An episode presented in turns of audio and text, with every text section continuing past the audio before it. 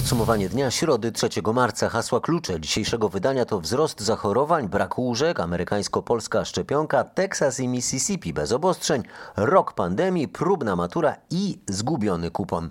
Michał Zieliński, zapraszam. Zaczniemy od niepokojącego najnowszego raportu koronawirusowego. Wczoraj niecałych 8 tysięcy zakażeń, a dziś prawie 16 tysięcy. Yy, Zmarło 309 osób. Tomasz Skory o tym, jak rozkładają się te liczby i co się za nimi kryje. Dane potwierdzają gwałtowny, skokowy wzrost liczby zakażeń, która podwoiła się z dnia na dzień, sięgając poziomu z najgorszego w całym roku pandemii miesiąca listopada. Dziś oznacza to prawie 30% wzrost z tygodnia na tydzień. Zakażeń jest to ponad 3,5 tysiąca więcej niż w ubiegłą środę. Zdecydowana większość, 2750 pozytywnych testów przypadło na Mazowsze. Na Śląsku było ich prawie 2000, powyżej 1000 także na Pomorzu, w Małopolsce, Wielkopolsce i w Warmińsko-Mazurskim. Alarmujące dane o zakażeniach potwierdzają też informacje płynące ze szpitali. Liczba zajętych koronawirusowych łóżek tylko w ciągu tygodnia wzrosła o ponad 2000. Także z respiratorów musi korzystać o prawie 300 chorych więcej niż przed tygodniem. W części szpitali koronawirusowych y, brakuje miejsc. Tak jest na przykład w Radomiu. Jakie są powody tej sytuacji? O tym Paweł Balinowski. Po pierwsze, nowych chorych szybko przybywa. Po drugie, ostatnio z powodu ponownego otwarcia właśnie w tym szpitalu drugiego w mieście Soru mocno spadła ogólna liczba dostępnych łóżek covidowych. Jest ich teraz zaledwie 137, w tym 25 łóżek dziecięcych. Wszystkie miejsca dla dorosłych są już zajęte, jest wręcz nadwyżka.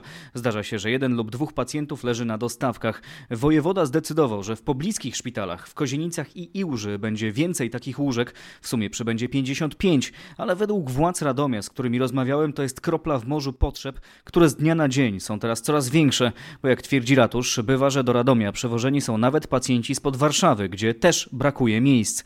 Pomóc może otwarcie w Radomiu szpitala tymczasowego, ale to wydarzy się najwcześniej za 10 dni. Niemal 200 łóżek e, covidowych e, potrzebnych jest w warszawskich szpitalach. Tam też zaczyna brakować miejsc dla pacjentów z koronawirusem. W których placówkach łóżek covidowych będzie więcej? O tym Mariusz Piekarski. Nowe miejsca dla chorych na COVID decyzją wojewody mają powstać w szpitalu na Banacha 40 miejsc, na Lindleja 50 i w szpitalu Orłowskiego na Czerniakowskiej 40. Dodatkowo wojewoda odwołał swoją decyzję o przywróceniu do normalnego funkcjonowania oddziału w szpitalu wolskim. Tam na oddziale covidowym miało zostać tylko 20 z 70 łóżek, a reszta znowu miała służyć zwykłym pacjentom, ale całość ma zostać utrzymana jako oddział covidowy. W związku z dynamicznym napływem chorych władze Warszawy chcą powiększyć bazę covidową w nowym szpitalu południowym, ale brakuje tam personelu medycznego. Podobnie dodatkowej kadry szuka szpital na Stadionie Narodowym, który zapełnia się i ma otwierać kolejne gotowe moduły z łóżkami dla chorych. Warszawa, Mariusz Piekarski. Coraz gorsza sytuacja związana z pandemią również w Małopolsce. W regionie liczba zajętych łóżek w szpitalach dla dla pacjentów z COVID-19 przekroczyła właśnie tysiąc. Kolejne szpitalne oddziały są przekształcane na tak zwane covidowe. W Małopolsce zaszczepiono do tej pory 70% pensjonariuszy domów pomocy społecznej. O szczegółach nasz reporter Marek Wiosło. Od dwóch tygodni do małopolskich szpitali trafia coraz więcej pacjentów zakażonych koronawirusem. Liczba zajętych łóżek to już 1014 na prawie 2000 dostępnych. Niektóre mniejsze szpitale w związku z większą liczbą hospitalizacji muszą przekształcać kolejne oddziały na tak zwane covidowe. Najwięcej Więcej takich oddziałów przekształcono w szpitalu w Chrzanowie i Oświęcimiu. Pacjenci z Krakowa trafiają głównie do szpitala MSWiA, który stał się placówką dedykowaną pacjentom z koronawirusem. Zajętych jest też coraz więcej respiratorów. Zostało 67 wolnych takich stanowisk. Podsumowaniu dnia często mówimy o obostrzeniach i przeważnie skupiamy się na tym, czego nie wolno. Tymczasem w dwóch amerykańskich stanach od dziś wolno wszystko. Gubernatorzy Teksasu i Mississippi ogłosili, że od dziś wszystkie firmy mogą działać bez żadnych ograniczeń. Nie trzeba też koniecznie nosić maseczek. Gubernatorzy tłumaczą swoją decyzję koniecznością przywrócenia źródeł dochodu dla ludności, a także postępami w walce z COVID. W 30-milionowym Teksasie zanotowano ostatniej doby 8 tysięcy zakażeń, a w 3-milionowym stanie Mississippi 700, czyli proporcjonalnie niemal tyle samo. W obu Stanach pierwszą dawkę szczepionki przyjęło kilkanaście procent ludności, a obie po kilka procent. Polska firma biotechnologiczna Mabion ma włączyć się w produkcję amerykańskiej szczepionki Novavax. Umowa nie jest na razie wiążąca. Do Polski w myśl tych ustaleń miałaby trafić technologia, a w zakładach w Polsce miałaby potem powstawać substancja czynna preparatu. Następnie od lata Mogłaby również być produkowana sama szczepionka. Finansowe wsparcie dla uruchomienia produkcji ma zapewnić Polski Fundusz Rozwoju, który obiecał Mabionowi 40 milionów złotych. Novavax dopiero kończy testy swojej szczepionki. Wyniki są obiecujące, bo wskazują na 90% skuteczności. A ten preparat bazuje na tradycyjnej technologii, nie jest zatem oparty o technologię mRNA, jak środki Pfizera czy Moderny, dzięki czemu powoduje mniej efektów ubocznych. Ponadto, jak podaje Novavax, testy wskazują, że ta szczepionka ma wysoką skuteczność w budowaniu odporności na mutacje koronawirusa. Testy osiągnęły trzecią fazę. Unia Europejska na bieżąco śledzi to pracę, tak by móc przyspieszyć potem wydanie zgody na dopuszczenie preparatu Novavax do użycia na terenie krajów Unii. Bruksela już zresztą zamówiła ten środek do Polski. Miałby trafić 8 milionów dawek. Novavax to producent szeregu szczepionek. W ostatnich latach prace nad preparatami zostały zasilone sumą około pół miliarda dolarów przez fundację Gatesów, rządy kilku krajów oraz Światowe Forum Ekonomiczne. Akcje polskiej firmy Mabion dziś na warszawskiej giełdzie zyskały 90%. W rządzie spór o sprowadzenie do Polski chińskich szczepionek to konflikt na linii premier-minister zdrowia. Jeden tych szczepionek chce, a drugi jest mocno przeciw, dowiadują się nasi dziennikarze. Temat chińskich szczepionek pojawił się w Polsce przedwczoraj, kiedy prezydent Andrzej Duda poprosił przywódcę Chin Xi Jinpinga o umożliwienie sprowadzenia do Polski tych preparatów. Krzysztof Berenda powie, na czym ten spór premiera z ministrem polega. Chodzi o to, że jeden pan chce mieć sukces, a drugi nie chce ryzykować naszym zdrowiem. Otoczenie premiera Mateusza Morawieckiego już od kilku tygodni interesuje się chińskimi szczepionkami i sąduje, jak zareagowałoby na nie społeczeństwo. Widać, że z dostawami preparatów takich firm jak Pfizer, Moderna czy AstraZeneca jest problem, więc gdyby nagle zalać Polskę szczepionkami z Chin, to premier mógłby ogłosić sukces. I tutaj sprzeciw stawia minister zdrowia Adam Niedzielski, który wprost mówi, że nie będzie ryzykował zdrowiem Polaków, bo najpierw te szczepionki szczepionki trzeba dokładnie przebadać nie tylko w polskich laboratoriach, ale także europejskich. Jeżeli jakiś kraj Unii dokona autoryzacji szczepionek z Chin czy z Rosji, to zrobi to tylko na własną odpowiedzialność, podkreśla rzecznik Komisji Europejskiej Stefan de Kersmaker.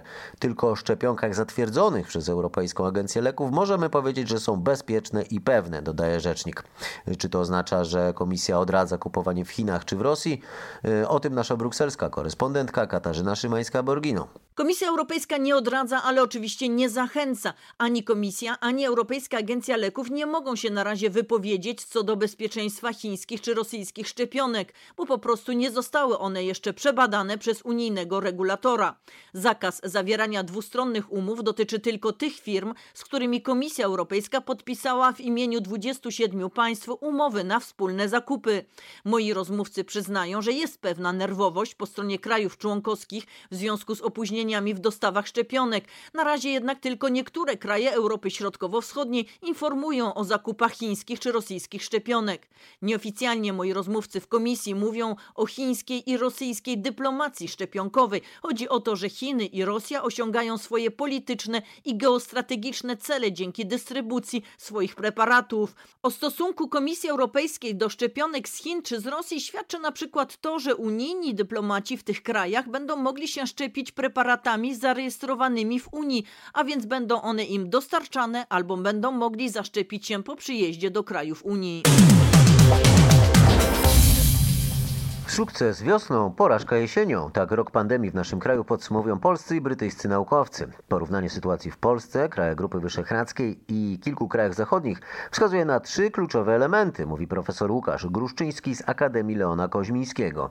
Tym pierwszym elementem to była restrykcyjność wprowadzanych ograniczeń przez, przez rząd. Drugi element to był moment, w którym one zostały wprowadzone. Zareagowaliśmy bardzo wcześnie, wyprzedzająco wiosną a jesienią trochę się zagapiliśmy i te restrykcje, które były wprowadzane, one były wprowadzane no, w, du w dużym niedoczasie.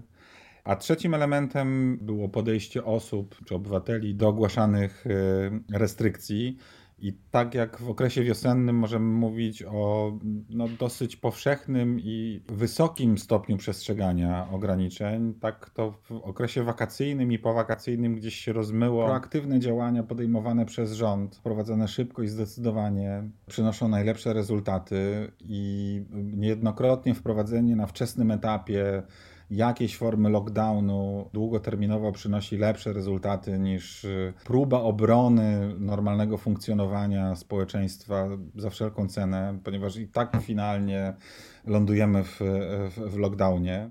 Cała rozmowa Grzegorza Jasińskiego o wynikach badań polskich i brytyjskich naukowców, którzy porównali walkę z pandemią w Polsce i innych krajach, jest na rmf24.pl.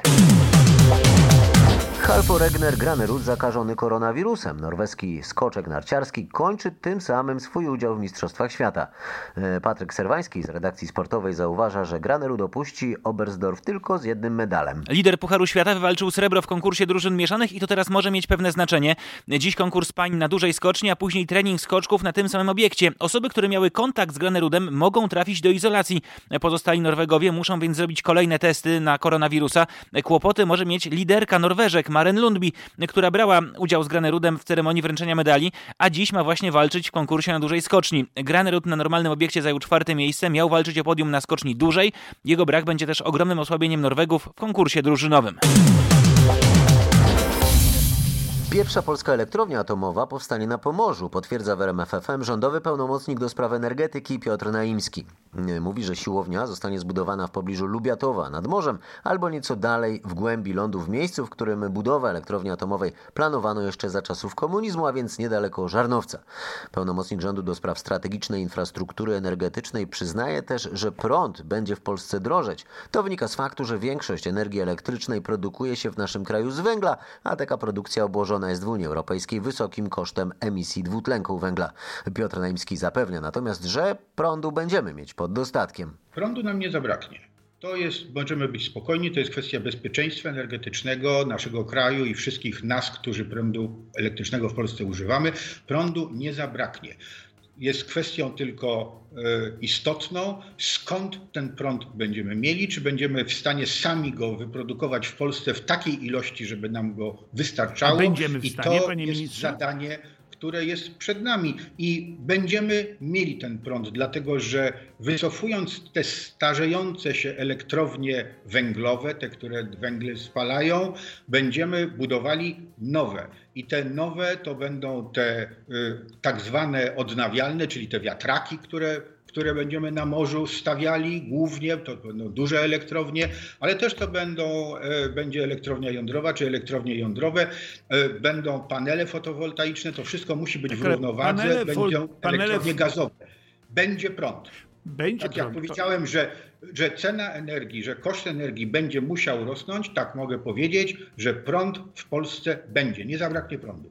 Proszę Państwa, dobrze, no to już wiemy, że mamy teraz kupować te wszystkie lodówki i inne takie, co to mniej zużywają prądu, bo to nas bo to nas łupnie po kieszeni, jeśli będą używały za dużo. Ale porozmawiajmy teraz o jakiejś takiej konkretnej perspektywie.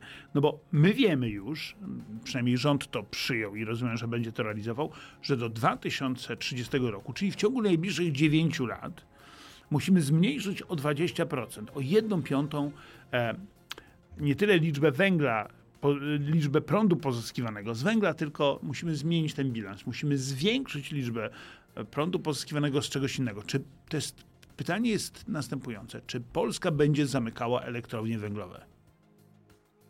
Polska, w Polsce będziemy zamykali te elektrownie węglowe, które dożywają swojego życia. Dlatego, że one się starzeją. Jest y, cały y, schemat, cały plan zamykania, odstawiania tych elektrowni węglowych jest rozłożony na kilkadziesiąt lat. Mniej więcej 30, a może więcej niż 30. Y, One są w różnym stanie technicznym, one są w różnym wieku i w zależności od tego będziemy je po kolei odstawiali i po kolei zastępowali innymi. To ja to, o to będę konkretnie pytał w części internetowej, na którą już zapraszam, ale teraz jeszcze ostatnie pytanie. Czy pan już wie, gdzie i kiedy powstanie pierwsza polska elektrownia atomowa? E, Mogę powiedzieć o rejonie, to będzie na e, Pomorzu Gdańskim. Tam są rozpatrywane dwie lokalizacje, dwa miejsca, dlatego że wybierzemy to ostatecznie to lepsze. E, Te dwa miejsca mogę powiedzieć, to jest Lubiatowo-Kopalino i to jest Żarnowiec. I te, dla tych dwóch miejsc opracowywany jest w tej chwili tak zwany raport lokalizacyjny, czyli mówiąc krótko, ocena tych miejsc to jest w reżimie takim Dobrze, to prawnym. już wiemy gdzie, a proszę tak powiedzieć, będzie. perspektywa kiedy, bo minister, e, minister, e, minister klimatu już dawał takie perspektywy, że już w latach 30., czyli za kilkanaście lat to będzie działało, pierwsze bloki będą działały. Przewidujemy, że w 2033 roku pierwszy reaktor będzie uruchomiony. Teraz o innych podwyżkach. Zgodnie z zapowiedziami, o których mówiliśmy już w podsumowaniu dnia, będziemy więcej płacić za wstęp do parków narodowych. Kolejne będą wprowadzać opłaty, a te, gdzie już są sprzedawane bilety, podniosą ich ceny. Tak właśnie dzieje się w Tatrzańskim Parku Narodowym, gdzie bilety normalne podrożały o złotówkę i kosztują 7 zł, a ulgowe już nie 3, lecz 3,50. Jak zapewnia Jan Krzeptowski z parku, pieniądze z biletów nie są przeznaczone na pensje dla pracowników parku, a na naprawę, sprzątanie szlaków turystycznych, edukację i bezpieczeństwo. W zeszłym roku mieliśmy trochę mniej turystów, a wydatki pewne są stałe, szlaki trzeba remontować, toalety trzeba utrzymywać, śmieci trzeba sprzątać, więc no, staramy się jakoś po prostu e, spiąć budżet i tak zarządzać tym parkiem, żeby był miejscem, gdzie zarówno przyroda jest dobrze chroniona, ale też takim miejscem przyjaznym, bezpiecznym dla turystów. Część z tych pieniędzy jest przeznaczona na TOPR. Czy te wpływy dla TOPR-u się teraz zwiększą? To jest 15% z kwot za bilety wstępu, czyli takie stałe, ważne źródło finansowania dla ratownictwa, czyli można powiedzieć, że dzięki tej podwyżce jednocześnie też podnosimy poziom ratownictwa w Tatrach. Zarząd Starego Pruszkowa trafił za kratki. Taką decyzję wobec Leszka D. pseudonim Wańka i Janusza P. pseudonim Parasol, Andrzeja Z. pseudonim Słowik i Krzysztofa Ostojskiego pseudonim Kręcony podjął Sąd Okręgowy w Szczecinie. Nowe fakty o starej mafii przekaże teraz Krzysztof Zasada. Sąd uwzględnił zażalenie szczecińskiej prokuratury regionalnej na niearesztowanie pod koniec stycznia czterech podejrzanych w śledztwie dotyczącym wymuszeń, gruźb karalnych, nacisków na świadka i prania pieniędzy. Miesiąc temu zatrzymano Parasola, Wańka i Słowika dowieziono z zakładu karnego. Sąd wypuścił ich jednak na wolność. Po zmianie tej decyzji znów do akcji wkroczyło CBŚP. Udało się jednak zatrzymać jedynie Leszka D. i Janusza P. Krzysztof Ostojski się ukrył i właśnie wystawiono za nim list gończy. Ponad połowa szkół średnich zdecydowała się wziąć udział w próbnych maturach. Jedna z głównych zmian w tym roku na egzaminie z polskiego to większa liczba tematów wypracowań, mówi szef Centralnej Komisji Egzaminacyjnej Marcin Smolik. Podobnie jak w arkuszu majowym, maturzyści znajdą tematy trzech wypracowań, nie dwóch, jak to było w latach e, ubiegłych. A to jest ukłon w kierunku tych maturzystów którzy, e, i tych nauczycieli, którzy zgłaszali nam, że być może jedno wypracowanie, jedna lektura to zbyt mały wybór, biorąc pod uwagę to wszystko, co się w nauczaniu Pan dzieje. Tadeusz Adama Mickiewicza, Ludzie bezdomni Stefana Żeromskiego albo wiersz z lat dziecięcych Bolesława Leśmiana. Z tymi tematami musieli się zmierzyć maturzyści. Jak im poszło, to nasi reporterzy pytali e, maturzystów ze Skierniewic i z Lublina. Tragedii nie było. Ja się na przykład spodziewałam, że będzie gorzej, a prawda jest taka, że naprawdę jest dla mnie, dla mnie jest w porządku. Jakby była taka prawdziwa, będzie dobrze. W sumie racja. Spodziewałam się tego, co było. W sensie spodziewałam się lalki spodziewałam się pana Tadeusza. I było. Były trzy tematy do wyboru, także też całkiem, no ten jeden temat jednak jest dużo lepiej, bo to jest jeden dodatkowy temat z rozprawki. Nie no, czuję się, czuję się tak okej, raczej zdane. Naprawdę, tym bardziej, że na przykład analiza, ja na przykład uwielbiam i trafił się taki prosty temat, akurat przemijanie, więc świetnie. Ja, ja zadowolona jestem. Myślę, że dobrze, że w miarę wszystko było zrozumiałe i myślę, że będzie dobrze. Mieliśmy pana Suplicę, ludzi bezdomnych i interpretację wiersza. No ja wybrałem jednak ludzi bezdomnych, bo pana Suplicę nie mogłem sobie przypomnieć. Trudno jakoś nie było. Wrażenia jakie powrotu do szkoły po takim długim czasie? Yy, na pewno ciężko. Od października w domu to raczej ciężko było wstać, wrócić w ogóle, wejść do budynku jakoś tak zupełnie inaczej. Ale myślę, że jakbyśmy wrócili, to byłoby dla nas lepiej w ogóle w kontekście matury. Ciężko było. W ogóle dziwnie, że w ławce siedziałam. To mnie przeraziło. Nie wiedziałam o co chodzi i jak się zachowywać. Od roku mnie tu nie było. Ale ogólnie chyba w porządku, chyba wcale nie było takie W podsumowaniu dnia wracamy teraz do naboru na hejnalistę w Krakowie. Po nieudanym pierwszym naborze straż ogłosiła drugi. Poszukiwane są dwie osoby, które zostaną strażakami, hejnalistami. Dokumenty można składać do 8 marca. To niezwykła praca z przepięknymi widokami, mówi hejnalista ogniomistrz Łukasz Włodarczyk. No, schodów mamy 272, 54 metry jest różnica wysokości między płytą rynku a miejscem, gdzie, gdzie pełnimy służbę. Służba dosyć wymagająca, ale i zarazem jakaś taka, można powiedzieć, też yy, trochę zaszczytna. No, czuję się taki pewien taki zaszczyt odgrywania tego hejnału w Krakowie. No, służba trwa 24 godziny, przychodzimy na wpół do 8 rano, wiadomo, przebieramy się, mundurek, rozgrywamy pierwszy hejnał o 8, no i co godzinę odgrywamy ten hejnał aż do godziny 7 dnia następnego. Jakby pan mógł sobie przypomnieć swój pierwszy dzień, pierwszą służbę tutaj na wieży, co pan wtedy czuł? Troszeczkę było takie zaskoczenie, ta, taki no, trema na pewno, bo to wiadomo, pierwsza służba, ale i też satysfakcja z tego, że, że udało się dostać i że, że, że, że będę mógł ta, pełnić taką służbę. No, można powiedzieć, że Kraków pod nogami, u stóp.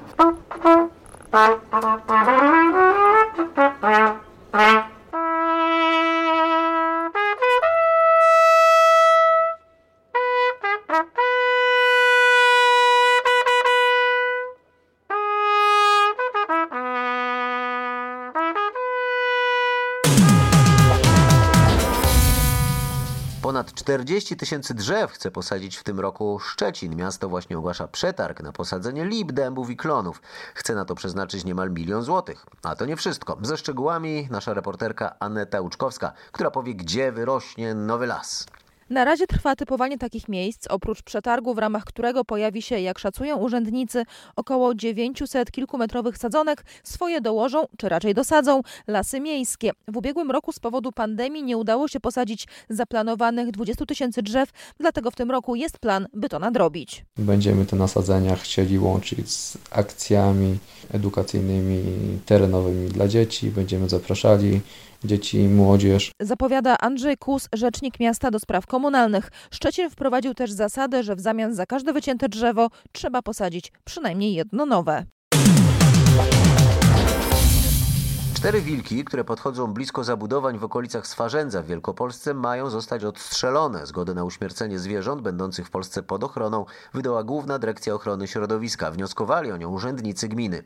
Nasz reporter Mateusz Chłystun wyjaśni, dlaczego według miejscowej administracji ten odstrzał jest konieczny. Urzędnicy powołują się m.in. na opinię naukowców ze Stowarzyszenia dla Natury Wilk, którzy na podstawie nagrań z fotopułapek wnioskują, że cztery osobniki noszą pasożyty świeżbowca. Widać to m.in. po ich sierści i wątłej w porównaniu do zdrowych osobników posturze.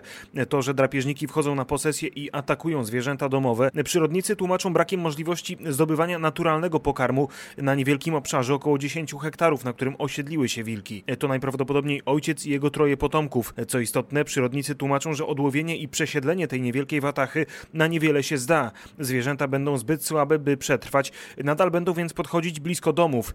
Na ich odstrzał myśliwi mają rok. Sprzeciwiają się temu m.in. członkowie partii Zieloni, którzy zawnioskowali o wycofanie decyzji GDOŚ. A teraz e, o niecodziennej obławie na Dolnym Śląsku. W Karłowicach koło Lubania z jednego z gospodarstw uciekł struś. Paweł Pyclik powie, czy ptaka udało się schwytać. Niestety nie. Zwierzę zamieszkało wczoraj w jednym z gospodarstw agroturystycznych. Dziś rano uciekło. Prawdopodobnie ogrodzenie było źle zabezpieczone. Uciekinier biegał między kilkoma miejscowościami. Najpierw próbowali go złapać właściciele, a potem dołączyli do nich strażacy ochotnicy. Do strusia udało się podejść kilka razy dość blisko, ale nie chciał on współpracować. Za każdym razem uciekał. W końcu zniknął z pola widzenia w okolicach nieczynnej cegielni w Biedrzychowicach. Po kilku godzinach akcji więc przerwano. Ptak nie poradzi sobie bez pomocy ludzi, dlatego każda informacja jest na wagę złota. W najbliższych dniach wróci zima. Od jutra do końca tygodnia temperatura w całym kraju będzie coraz niższa, przewiduje w rozmowie z naszym reporterem Michałem Dobrołowiczem synoptyk Instytutu Meteorologii i Gospodarki Wodnej Grzegorz Walijewski. Taka namiastka zimy, co prawda nie takiej zimy chłodnej, która miała miejsce jeszcze kilkanaście dni temu z temperaturą poniżej minus 10, minus 20 nawet stopni Celsjusza, chociaż poniżej minus 10 będzie, zdarzy się. Gdzie? Na południu kraju, na Podhalu. I kiedy tak będzie? To będzie w weekend, w soboty na niedzielę, z niedzieli na poniedziałek, takie właśnie wartości tam Zakopanem. Natomiast w dzień, no powiedzmy taka lekka wiosna albo bardzo słaba zima, bo wartości będą dodatnie. Sroga zima, która nawiedziła niedawno niektóre amerykańskie stany, razem z epidemią sparaliżowały działalność amerykańskiej poczty.